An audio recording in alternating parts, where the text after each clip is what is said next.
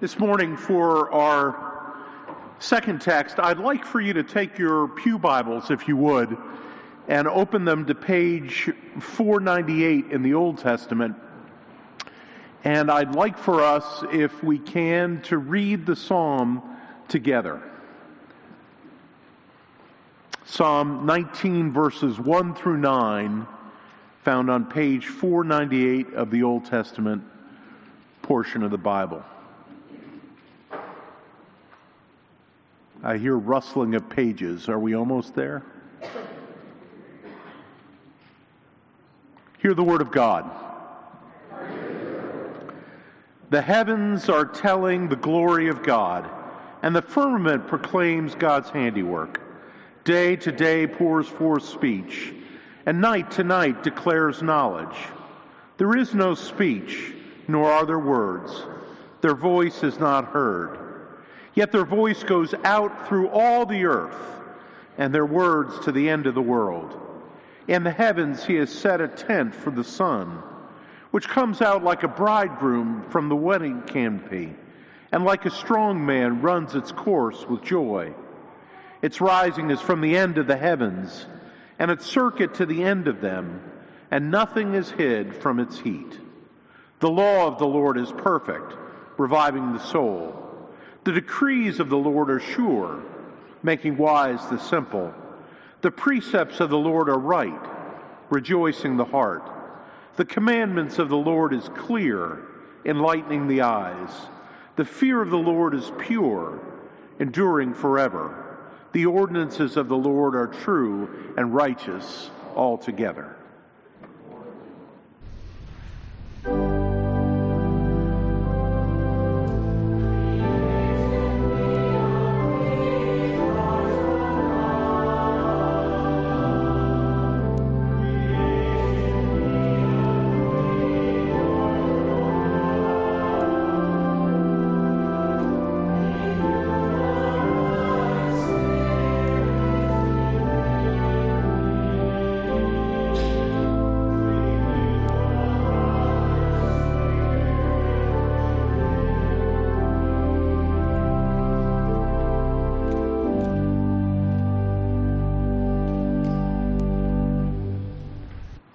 Our scripture lesson for the morning consists of the first nine verses of the 19th Psalm.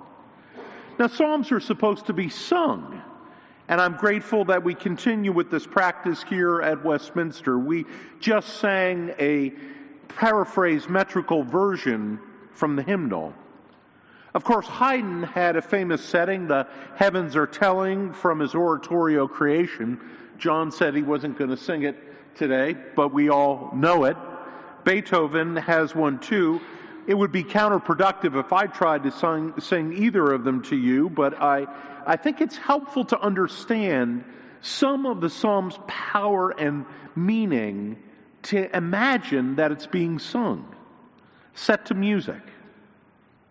If, if it were me, I, would like to ask in our Bible classes often, how would you uh, film this if we were making a movie out of it, or, or how would you stage it? And I think for the Psalms, the question is, how, how would you set it to music?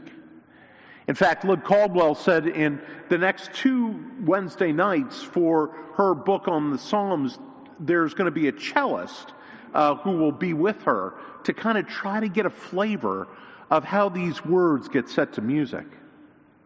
I, I think this psalm would, would begin with the sound of excited strings.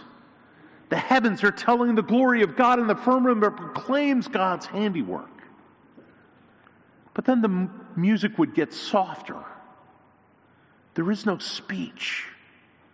There are no words. Their voice is not heard. Now, louder.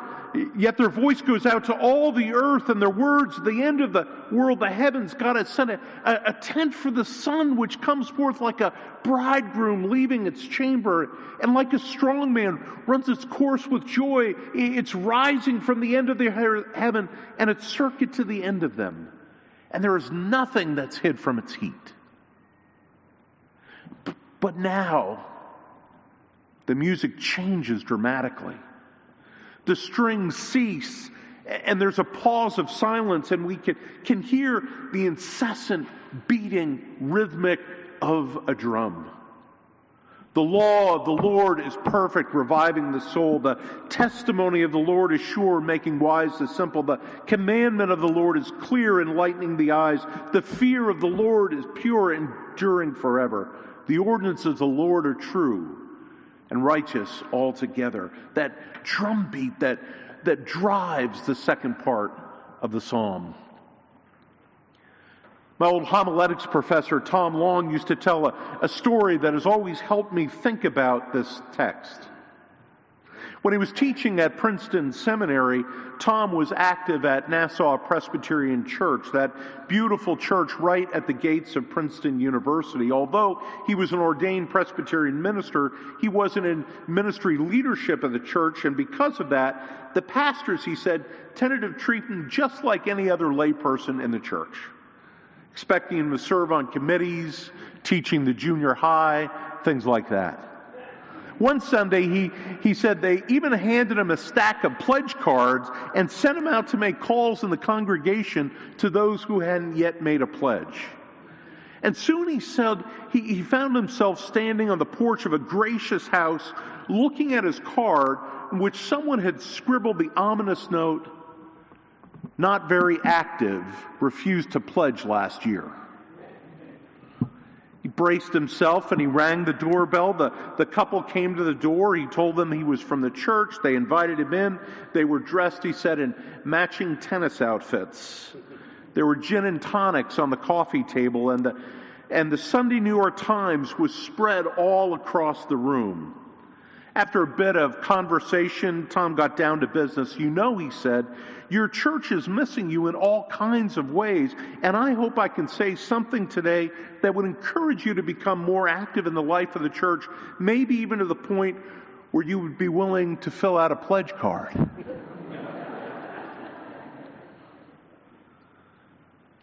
The words hung there for a moment in the air, and the, the man took the card and held it at a distance and said, No, I don't think so. We don't care much about the church. Tom said there was an awkward silence. It got so awkward that the man's wife felt like she needed to fill it. And she said, Yes, it's true. We often feel closer to God on the tennis court or having a picnic beside the lake than we do in the church. Now, now, I don't know if they were sincere, Tom said, but it raises an important question for them and for all of us, namely, what's going on in here that's better than what's going on out there? We don't care much about the church, the man said. All right?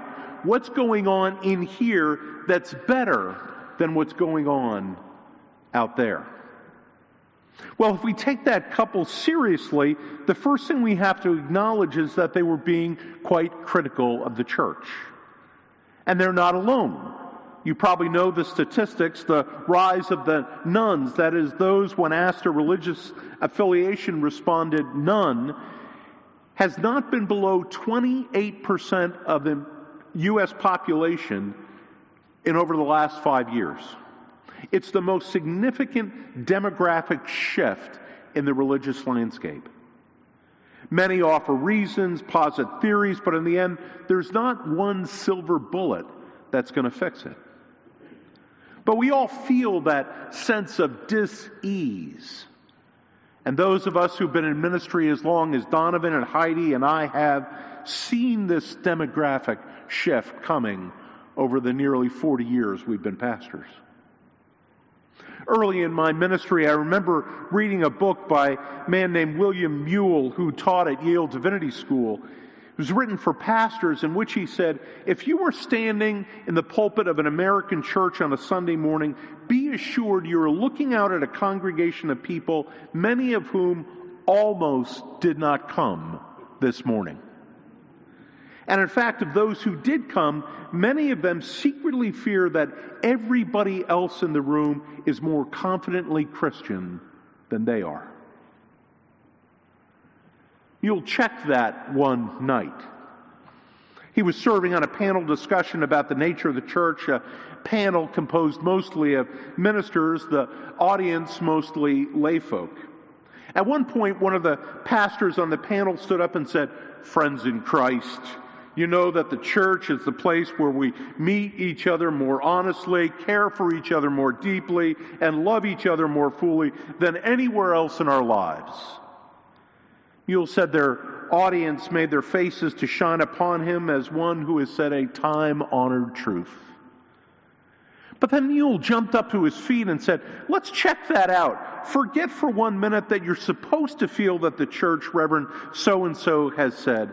I want to see a show of hands. How many of you actually feel that the church is the place where you meet each other more honestly, care for each other more deeply, and love each other more fully than anywhere else in the rest of your lives? Let's, let's see them. Well, some hands went up around the room, said Muehl, but some stayed down. And one man, encouraged by honesty, stood up at the back of the room and said, As long as we're being candid, let me say that I think sometimes I meet people more fully and honestly and care for them more deeply at the office than I do at the church. What's going on in here that's better than out there? People my old professor visited on Stewardship Sunday were not only being critical of the church in their own way, they were celebrating their religious experience outside of the church. We sometimes feel closer to God in the tennis courts or having a picnic by the lake, she said. Sounds trivial, but I think I know what she was talking about. Often, when I ask in my classes, uh, what are times in your life when you feel closest to the, the holy? Or when in your life have you felt God is most present? Some will say worship or moved by one of Donovan's brilliant sermons or the anthems of the choir or a hymn.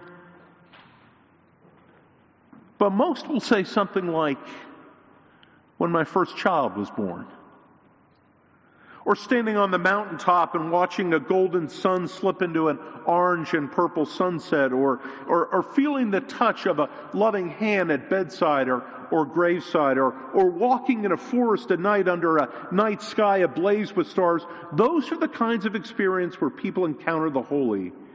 And those experiences are out there. So, what's going on in here? That's better than what's out there. there. There's some help for the question, I think, in old Psalm 19. In the psalm, the psalmist praising God with every fiber of his being, but the important notice that he's not begin praising God in here, but out there. He's not wearing an alb or even a choir robe. He's not sitting in a pulpit chair or in the pew. He's sitting on a hillside watching the sun move through the sky. And as he sits there infused with a sense of wonder and mystery in the universe, he begins to sing a song that he hears. The heavens are telling the glory of God, and the firmament proclaim God's handiwork. Which points to one of the answers that we cannot give to the question, what's going on in here? And that is, we have God in here. God is in here, but God is out there too. God is in the galaxy and the quasar. God is in the classroom and the laboratory and the factory and the office. God is in the traffic jam and in the headache and in the business deal. The glory and presence and power of God pervade all of the universe. But wait a minute. The rabbis who have studied the psalm and those who knew, know Hebrew poetry say that if you pay attention to the opening of the psalm, you will not only hear the, the psalmist singing uh, of his wonder and mystery of the creation, but you will also hear some loneliness and isolation. Listen, day to day pours forth speech, and night to night declares knowledge but there is no speech. no words. I can't hear the voice. It's almost as if the psalmist can hear the music that is singing and reverberating through the cosmos, but he can't quite make out the words. He knows there's a, a mystery and a holiness out there, but he can't quite make out its face. There's a God out there, but he doesn't know what kind. In fact, the rabbis tell us that the name he uses for God here at the beginning of the psalm is Elohim, the Hebrew name of the God you know is there, but you don't know the kind of God it is. It's true, isn't it? There's beauty and wonder and mystery out there, but there's cancer and COVID out there too. There are bluebirds and monarch butterflies, maple trees and green grass. But there's also malaria bearing mosquitoes. There are moments of joy and wonder and grace and love, and there are alleyways of violence and dark moments of greed and the horror of Gaza. A few years ago, when I was on sabbatical, I was standing in Mauthausen, the Nazi concentration camp near Linz, Austria, where so many died, looking at the, the crude barracks and the crematoria and the, the stairs of death where prisoners were forced to carry rough hewn 100 blocks of stone up 186 stairs out of a quarry. And out of our group, a voice came and said, What kind of God could have created a world like this. There is a God, but what kind? And that's why the psalmist moves inside. Abruptly, the language changes. The rhythm of the psalm changes. The mood of the psalm changes. Even the name of God changes from Elohim to Yahweh, the God who saves. The law of Yahweh is perfect. The testimony of Yahweh is pure. The precepts of Yahweh are right. The, this is temple talk. That's Torah talk. That's church talk. What the psalmist is saying is that in here we tell the story and discover the nature of the God whose power and presence fill the universe. We hear the story, we celebrate it, we believe it, and we live it. And that's no small thing because if it weren't for that story, we would perish. At the last seminary, Columbia Seminary board meeting I went to in January, we we're doing work reflecting on the tenures of past presidents. There is a new president, Victor Aloyo, who preached here last year. One long serving trustee told us about the person who was president when he was a student. The president was a, a very imposing man. He was a spiritual, intellectual giant. Although not large physically, his intellect and piety were powerful. You can even sense something what he was like when I tell you his name Dr. James McDowell Richards. Well, the students adored Dr. Richards. They revered Dr. Richards. They held Dr. Richards in great esteem, but they were also a little afraid of Dr. Richards, too. He wasn't a very approachable person. The old trustee said he graduated, took a number of churches, and then became a chaplain of a Presbyterian retirement and nursing facility. And after he'd been there a while, he was terrified to learn that the newest resident now to be retired and reaffirmed was the aged Dr. James McDowell Richards. He had frightened of him in seminary, and now he's come and he has to be his chaplain and pastor. Well, he did the best he could. He visited Dr. Richards. He prayed with Dr. Richards. He read scripture with Dr. Richards. He led worship where Dr. Richards was present. He tried to be his pastor the best he could. And one evening he went into the dining room of the facility, and there was Dr. Richards having dinner sitting in his wheelchair.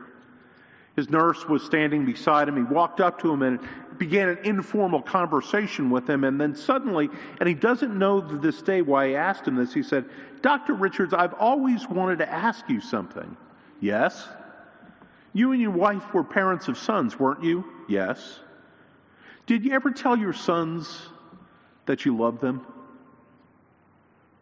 No, I'm an old fashioned father. I didn't need to tell them. They knew. Well, one time I told one of them, I was in the hospital. I thought I was going to die, and he came to visit me, and I told him, but it wasn't a regular thing.